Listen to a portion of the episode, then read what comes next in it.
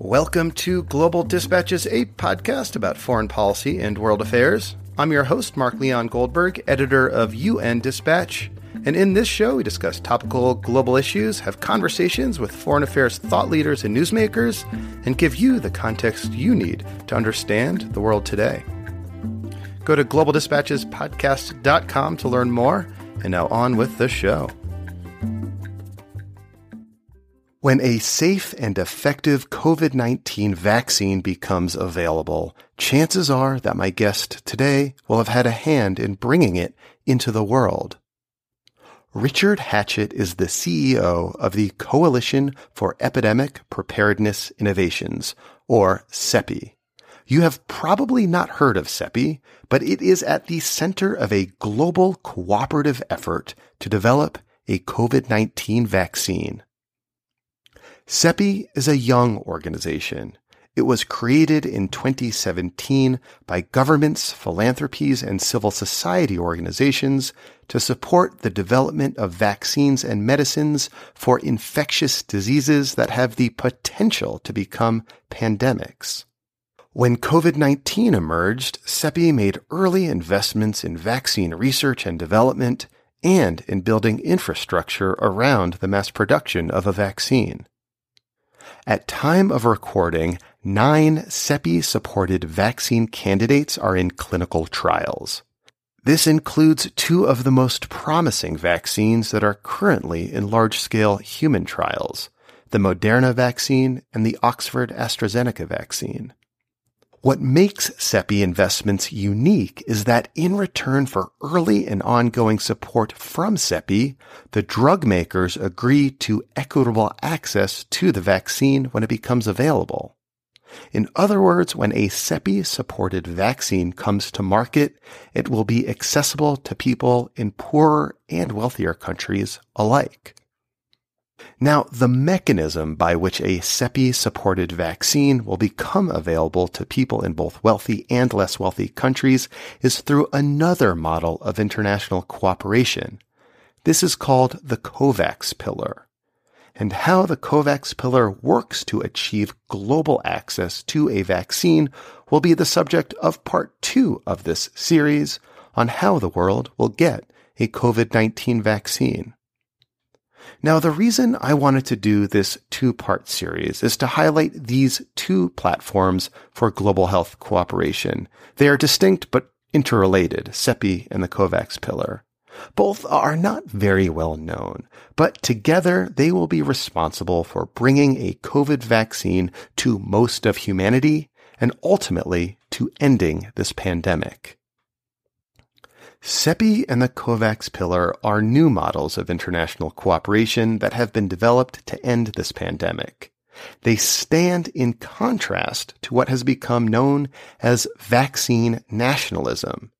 This is when governments make side deals with drug manufacturers to provide doses of their vaccines for their populations alone. Both part one and part two of this series makes a convincing argument that by pooling resources, this pandemic will come to a swifter end, benefiting people in wealthier and less wealthy countries alike. So here is part one of the series, my conversation with Richard Hatchett, CEO of CEPI. Looking for a trustworthy podcast to bring you unfiltered viewpoints and experiences on global health? Tune into Global Health Matters, the podcast that connects silos and amplifies diverse voices to give you a holistic picture.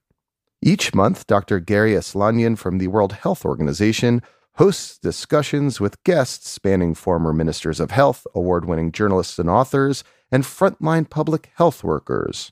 Join listeners from across 180 countries for an exciting season 4 launching in June. Global Health Matters is available on Apple Podcasts, Spotify, and YouTube.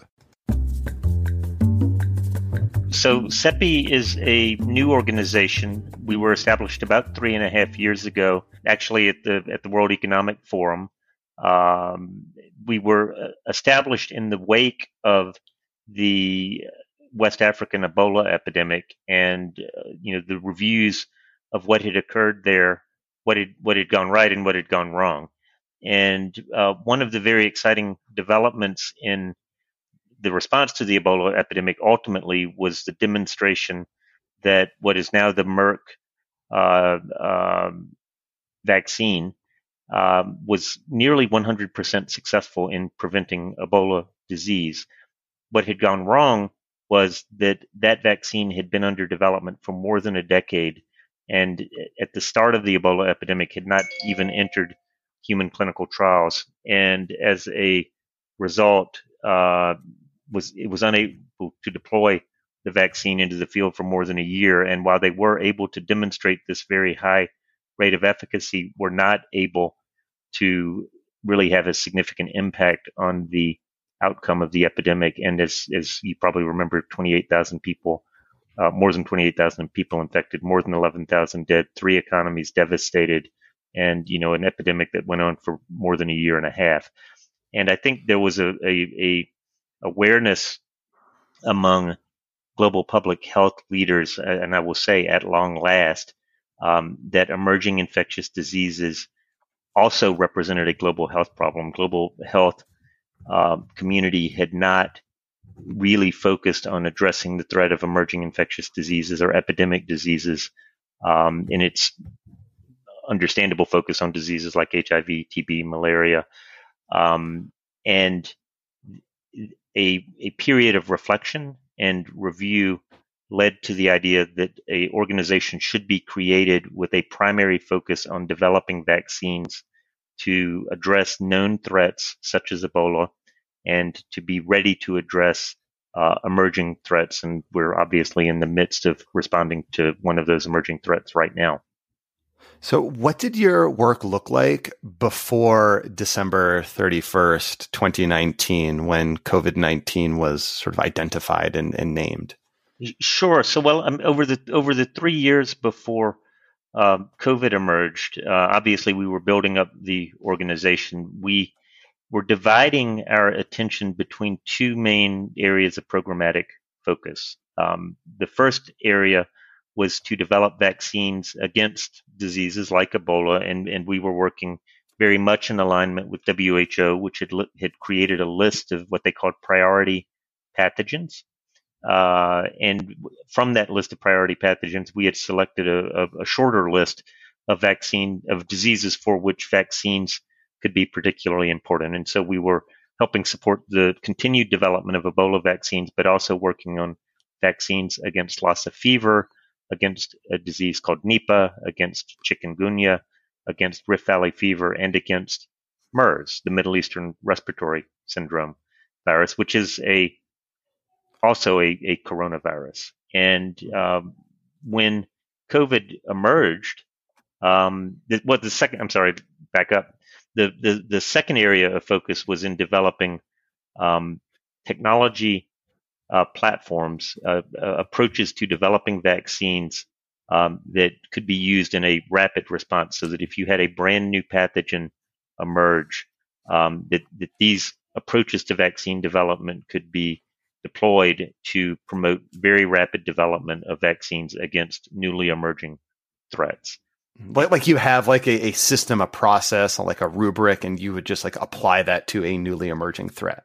Exactly. I mean, you, you have an underlying approach for developing vaccines. I mean, a, a, lot of everyone will have heard about the Moderna mRNA vaccine, and and so that that is an example of a technology platform. That is an approach to developing vaccines using mRNA. That whatever the threat is, if if you can decide what part of the virus you need to develop an immune response to, you code that into mRNA, and then you can rapidly produce the vaccine and hopefully rapidly scale that up to large numbers of doses if you need to. And so we were looking at a variety of uh, approaches to developing vaccines that um, both had the ability to respond quickly to a new threat and that also had the potential to scale their production rapidly. Um, so, so COVID comes, uh, and all of a sudden, you know, your organization becomes very suddenly relevant. Uh, you know, you're seemingly built for this moment, as you said. Uh, when did CEPI start transitioning its work to COVID more or less, you know, full time? Uh, well, I, I, I, think we like the rest of the world, paid attention when the first reports coming out of China on December 31st um, were issued, and we had been working actually on on developing emergency response protocols, uh, you know, for just such an incident, and we immediately elevated our uh, alert posture, you know, within the first week, uh, and and we're watching things unfold, and and I believe the sequences for the virus were released, I believe, around January 11th or 12th, something something like that. Um, and it became evident that we were dealing with a new coronavirus. And I mentioned MERS uh, as one of the viruses that we were working on. We had we had allocated around 130 million dollars to the development of MERS vaccines, and MERS is a disease that's only affected around, I think, 2,500 people since it's been discovered. And, and people often ask me, why are you putting so much money against MERS? And, and part of my answer, a big part of my answer was we need a vaccine against coronaviruses because they're a dangerous threat. So when, when we, when we learned that we were dealing with a new coronavirus, our level of concern went up significantly. And we actually made a decision at that point without knowing which way the epidemic was going to go. Because if, if you'll remember back to January, initially there was a, a, long period when the number of cases seemed quite stable and it was being attributed to a, a, an outbreak in December and it wasn't clear that it was a rapidly growing epidemic. But we decided based on the first 41 cases that we should have some candidate vaccine constructs just in case we needed them. And so we began to gear up to think about how can we develop, and that, and that just means having candidates doesn't mean even doing preclinical testing, and it certainly doesn't mean doing clinical trials, but just having some constructs that just in case things evolved. And and what happened between January 15th and January 20th is that they evolved very rapidly. Suddenly, the number of cases went up from about 40 to over 300, and the Japanese, I mean, the Chinese um, government began to implement very draconian restrictions on movement in um, you know in in Wuhan and um, we very quickly interpreted what was unfolding as suggesting that um, we were dealing with a, a pathogen that was highly infectious, uh, easily transmissible human to human, and given the, the duration of the outbreak, may have already escaped the, the even the possibility of control. And and so by January 20th, we made a decision to not just develop vaccine constructs, but to fund taking those constructs into clinical trials. And by January 23rd, we had established our first three contracts to support vaccine development. So we we moved very rapidly uh, into you know a very high level of response. And unfortunately, as events continued to unfold, um, you know, it was it was uh, obvious that, that we were dealing with an incipient pandemic. So, you know, as we're speaking today, I know that CEPI is supporting a, a large number of, of vaccines at various stages of development. Um, can you just describe the process of how CEPI goes about supporting the uh, development of a vaccine and what that looks like, uh, in, both in terms of how you fund it, how you choose what vaccines to support. Um, what does just kind of walk me through your process?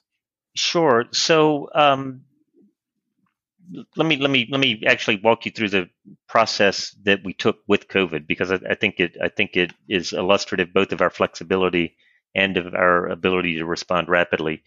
Um, pre-COVID, pre-COVID, you know, we would issue calls for proposals and we would get in proposals and we would go through a, a big review process. And we had we had been actually working to to shorten the, the the cycle time on on those kinds of reviews. And I, the previous call for proposals, we had, we had issued contracts within about four months of issuing the call for proposals.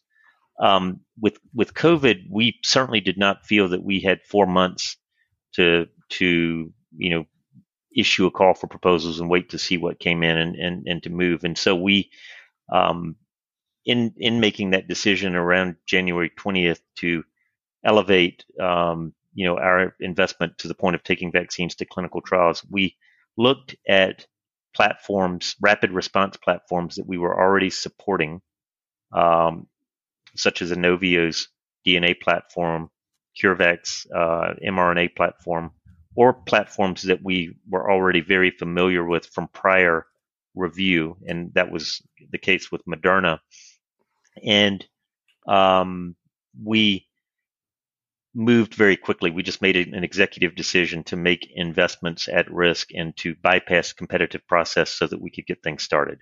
And and that's how we were able to, you know, m- make those initial contract awards so quickly.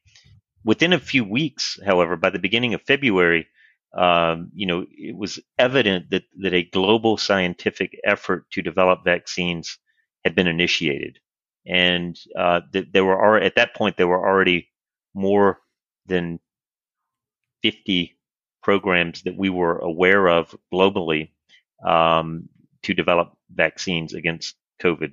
And so we did issue a call for proposals, which was on the street for about 10 business days. And we got proposals and we went through a very rapid review process with external review. I mean, this is not just CEPI staff making decisions, but there, there is a, you know, you know, we, we bring in, you know, objective, non-conflicted uh, experts who evaluate the the quality of the uh, applications, and and then we move forward to a decision and, and and move into you know contract negotiation, and we do that very very rapidly to uh, make sure that we have the, the best possible candidates.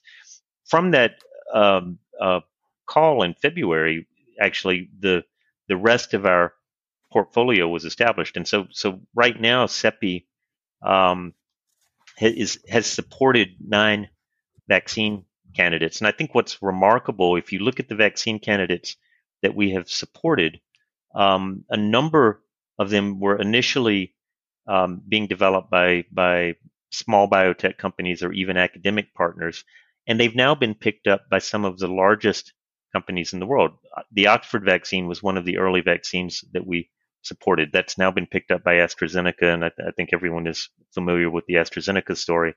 Um, yeah, I mean that's that's the uh, I think it was one of the first the first uh, vaccine to enter into large phase three trials, and that was one of your investments, right? And so, yep. so my question and, is, what did that investment look like? Um, uh, you know, you gave Oxford a, a, a, a, sum of money, and what did mm-hmm. Oxford, you know, promise you in return? Well, the, the, the, way the way we establish the agreements is, I mean, and to do this quickly, we, we put um, agreements in place very quickly, and, and, and that essentially extends an amount of seed funding um, to get programs going, and so that they can get started. And then we follow with with more substantial agreements uh, in in the case that we get positive results and things are going well. With Oxford, um, we actually were very familiar with the Oxford technology because it was one of the technologies that we were supporting pre-COVID. Uh, and, and we were actually working with Oxford on three different vaccines on the same technology platform before COVID. Um, so we knew the platform very well. We put in some some money initially, and and then we're we're um, you know in the process of negotiating with them about supporting clinical trials when AstraZeneca came onto the scene and decided to, you know, dramatically accelerate their vaccine development efforts. Ultimately, we, we did establish a, a direct agreement with AstraZeneca. I I can't remember the exact amount of money. I think it was around 380 million dollars that we have provided to AstraZeneca, and a lot of that funding is going to support uh, manufacturing capacity. And in the uh, agreement that we establish in, in this case with AstraZeneca, what we receive for that, I mean, I mean, there, there, there are, you know, a, a specified, you know, number of, of activities related to the vaccine development that we support, and we can support manufacturing, we can support um, uh, clinical trials, we can support preclinical development, but we also, as as a result of our funding, CEPI's mission statement is to develop vaccines against emerging infectious diseases and to ensure, um, you know, global equitable access. And and so also as a condition of our ag- agreements, when we put these large sums of money on the table, we also want to secure access to that vaccine for all relevant populations, particularly including populations in, in lower and lower middle income countries that ordinarily, you know, would be you know, at the back of the line, if even in line at all, to get vaccines. And and fortunately, fortunately, in the case of AstraZeneca and Oxford, we had partners who were highly committed to global equitable access uh, from the very beginning. They didn't need to be persuaded. Mm-hmm. And so basically, you enter into these agreements with these vaccine manufacturers or research partners, and part of that agreement is the provision of equitable access to the vaccines for you know countries and people in countries who otherwise wouldn't be able to afford them, or whose governments are not making sort of side deals directly with the drug manufacturers. That that that that's that's exactly right. Um, and and and and what we have done, and what we actually anticipated as as we were putting these larger scale agreements in place, you know, with AstraZeneca or with Novavax or with Clover or with other partners that we've invested in, uh, we anticipated um, what has now become the the COVAX um, arrangement, uh, you know, which is our partnership with Gavi and with WHO, both to develop vaccines against COVID and to create a mechanism, the, the COVAX facility that you may have heard about, um, which will serve as a as a as a you know essentially a, a mechanism for pooled procurement for all countries, uh, high income countries, uh, upper middle income countries, you know, such as those in Latin America, um, and and lower income countries. And the idea is that the commitment of doses is to the facility, and then those doses can be distributed among all countries that are participating. Mm-hmm. And I should just tease the fact that I have a future episode coming up looking directly at the COVAX facility and explaining what it is and, and, and how it works. That will pair nicely with uh, my conversation with you today. How many in total vaccines uh, for the coronavirus has uh, CEPI supported so far at all stages of development?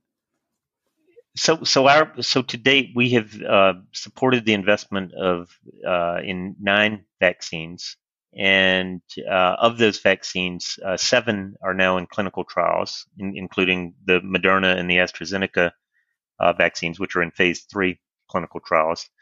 Um, and we are we actually have uh, because the the global effort to develop vaccines is has grown uh, vastly. They're, they're, now somewhere in the region of 300 vaccines being developed. Uh, we have reopened a call for proposals and are continuing to review applications and hope to make some additional investments uh, in in the near future. That's incredible. So before we talked, I looked at the New York Times COVID vaccine tracker, and it said there are eight vaccines in in uh, phase three, uh, and a number of other vaccines in in clinical trials. Can you just very briefly explain to listeners what do these various phases mean? When vaccines they go through a, a series of trials in humans as they advance in their development. And the phase one vaccines are purely to demonstrate um, the safety of the vaccine, that you can give the vaccine to people at the dose that you anticipate you'll ultimately be using, and that it doesn't, it's not associated with severe side effects or it's not dangerous. Um, phase two clinical trials are the next phase. They tend to be, they're larger than the phase one studies. Um, and those trials continue to gather information about safety uh, but they also begin to gather information about the immune response that a vaccine elicits. And you can begin to get a sense of is this a promising vaccine? Are you seeing the kinds of immune responses that you would expect in a vaccine that might prevent disease? And then if if if a vaccine emerges from that phase two study, still looks safe, and the immune response appears to be robust, um, you would then take it into a much larger phase three clinical trial, which is when you actually finally demonstrate um, that the vaccine works. And, and so those phase three clinical trials, um, some of the phase three clinical trials that are underway right now are anticipating the enrollment of up to 30,000 people. Um, and, and, and, the, and, and the way they're done, you know, 15,000 get the vaccine, 15,000 get a placebo, and you follow them over time and over time you you see if the rates of the disease that you're trying to prevent hopefully it will be lower in in the group that has been vaccinated versus the group receiving placebo and at, as as the vaccine trial proceeds um, at some point that difference becomes highly significant and um, you can say we've now proved that this vaccine prevents the disease that we're trying to prevent. And, and, and that's the stage we're in with these vaccines that are now in phase three. So you mentioned earlier that CEPI, you know, not only supports the research and development and clinical trials of uh, vaccines, but also the manufacture uh, of vaccines. I have to imagine you have a very good global overview of the capacity uh, that exists in the world to manufacture a COVID vaccine once it becomes available, because presumably billions upon billions of doses are going to be have to be manufactured in in a short order of time.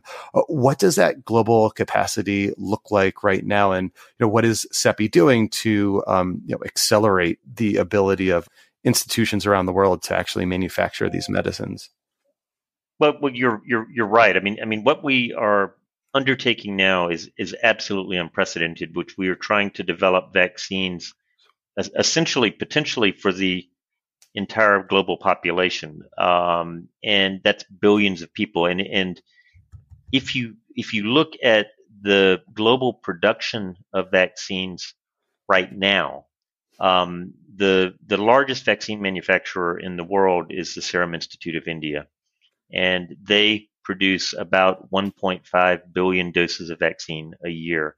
And I believe the second largest is probably Sanofi, and they probably produce a little over a billion doses of vaccine a year. And that's their entire production globally for all the vaccines that they manufacture. And what we're talking about doing is trying to deliver billions of doses of a brand new vaccine, um, you know, next year or, or, or, in the next several years. Um, so we we have taken a look. We have done global surveys of vaccine capacity, um, and there are two major components to vaccine production that are important. One, there's there's actually just the production of the vaccine substance itself.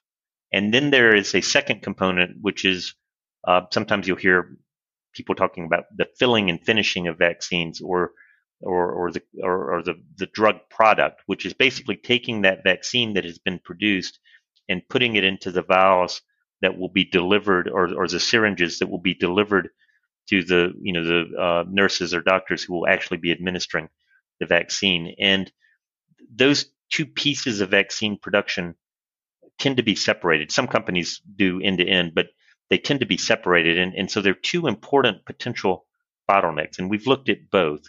Uh, and we've looked at other potential bottlenecks to, you know, the production of vaccines at scale. I wasn't deeply aware of this before this pandemic, but there is a global medical class shortage. And, and so there, there have been concerns about do we even have enough vials to put vaccine into if we're lucky enough to have billions of doses of vaccine. And so you also have to, you know, think about these critical supplies, uh, and you have to think about the supply chain from the end to end. Um, I would say that, fortunately, actually, given given the the global effort to produce vaccines, I, I think there is certainly a potential to deliver billions of doses of, of a COVID 19 vaccine or vaccines next year. But I also wouldn't want to leave your listeners with the assumption that that is, you know, absolutely going to happen. Vaccine production, vaccine manufacturing is is a very tricky process, and the, you know there are many many steps in vaccine, both development but also in vaccine manufacturing, and there are many ways that processes can be slowed down or that yields of vaccine can be lower than desired. Um, and I think we will be very fortunate if we actually have billions of doses of vaccine next year. Um, and I think that's one of the reasons when you hear, um, you know, sober CEOs like Ken Frazier of Merck talking about the challenges of vaccine production. They they are very concerned not to um, oversell the ability to deliver vaccine at that scale because this is something that no one has ever done before. And presumably, it takes a, a lot of money. I'm curious to learn how CEPI is is funding and how you're able to fund uh, a lot of your work. I mean, to me, this seems just like a really interesting example of like a different kind, a new kind of multilateralism. Um, are governments mostly funding your work at this point? Yes, uh, it, it, has been mostly governments. We, uh, when CEPI was set up, um, you know, we had an initial core group of governments, uh, as well as the Gates Foundation and the Wellcome Trust, uh, who have provided philanthropic support. Uh, during the COVID response, we have gone out to raise additional funds to support COVID vaccine development. Certainly, we had not budgeted for a, a full scale, you know, you know, production of vaccine against a global pandemic. Um, and we have had, I believe, 26 to 28 countries, I think, have now made contributions to CEPI, and we are working very closely with Wellcome and very closely with the Gates Foundation in our, in our efforts. Um, Is the U.S. one of those countries? Uh, no, not not yet. Uh, although we have uh, been talking with them, and we are very hopeful mm-hmm. um, that they will make a significant contribution. When we started the vaccine development effort, we estimated that there would be uh, a requirement for about two billion dollars of investment for uh, research and development of vaccines. This is before even procurement or delivery. This is just the investment in development that we would need in order to support a portfolio of candidates that could potentially deliver one to two billion doses next year. Um, we've been able to raise so far. We've been able to raise about 1.4 billion um, of that total, and our estimate has gone up slightly, so it's now 2.1 billion. So we're still uh, out seeking resources. And I, I think um, governments have been very supportive, but it's also been a challenging time for them because they've been dealing with the economic challenge that COVID presents as well. And so digging deep to find substantial resources to fund vaccine development is challenging, but I think the the success that we've had to date in, in raising funds speaks to a, a global recognition that this is critically important and in fact is really our you know escape route from the pandemic finally when you are making your case to governments to support CEPI how do you make that case? Because presumably they can choose to either support CEPI or directly invest in one of their own uh, candidates and you know just just directly invest or directly make a deal with a drug manufacturer as opposed to uh, investing in this portfolio that you have well, well, I think this is one of the strongest arguments for um, vaccine multilateralism. You, you, mentioned multilateralism earlier. This, this is one of the, the strongest cases for working collectively and in a coordinated fashion uh, you know across international boundaries. Uh, I mean, I mean, in the first instance, one, the pandemic is an international threat, and and you can't end the pandemic in your country and then have everything go back to normal because if the rest of the world uh, rem- continues to be affected, the the disruption uh, that the pandemic is causing will continue, and you won't be able to avoid the collateral damage. The the other when when, when we're trying to um, you know, uh, raise funds. I think the argument is, you know, by working together uh, through uh, through the coalition, uh, by joining the coalition, by making the investments in vaccine development, um, you are investing in a large portfolio of, of very carefully selected and carefully managed vaccine development projects. And and I, I, I it is still true that CEPI's portfolio of vaccines is still I think, the largest single portfolio of vaccines in the world, and, and we are actively managing it. And they were carefully selected to hedge risks in a variety of different dimensions. And, and there are very few countries, maybe the United States, maybe China, that can support a portfolio of that size given the costs that it entails. And so it's by pooling resources and by working together that countries can create a global portfolio of vaccines, and and the more shots you have on goal, um, the more likely you are to end up with successful vaccines at the end. And and and vaccine development is notoriously a a you know an, an undertaking with that is associated with high rates of attrition that cost a lot and that before COVID nineteen take took a long time. And, and, and so by making these investments across a wide portfolio, you're actually hedging your own risk very substantially. And as I said, for the vast majority of countries, it's only by joining together and, and in, in a collective effort that, that you can do this. Uh, well, thank you. Thank you so much for your time, Richard. This was very helpful. No, thank, thanks, thanks a lot. It, it's it's it's been a, a real pleasure, uh, Mark, and, and thanks for having me on the show. If and when my kids get the COVID vaccine, I will be thinking about you. Okay, thanks so much. Take care.